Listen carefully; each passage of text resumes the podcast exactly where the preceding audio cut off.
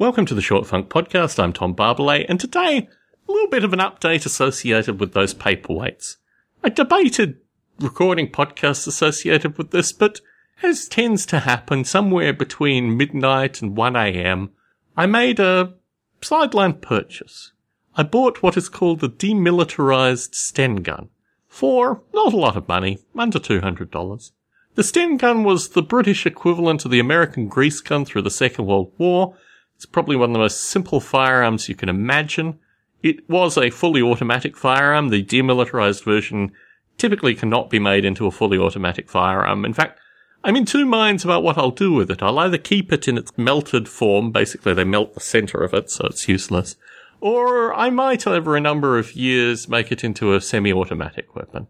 I'm, I'm clear about that currently.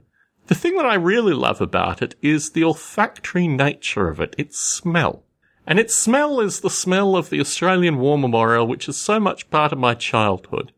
When I was in the UK, I considered actually buying some military oil just so I could have it around to sniff on occasion.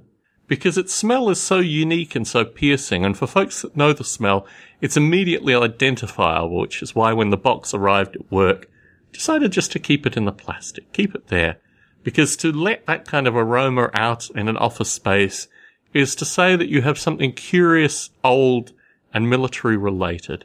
I haven't taken the items out of the plastic. They look pretty rusted. They look pretty worn. They don't look like it's a, a weapon of any description.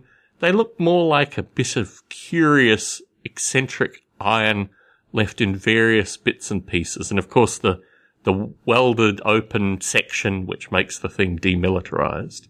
In terms of its simplicity, in terms of its ease of manufacture, it was a firearm that was assembled by both the French resistance and also in the UK very, very easily.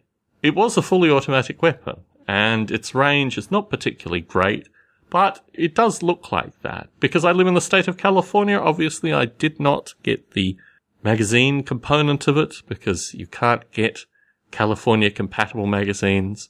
And in that capacity, I don't think I'm going to be assembling it into anything that looks remotely gun-like anytime soon.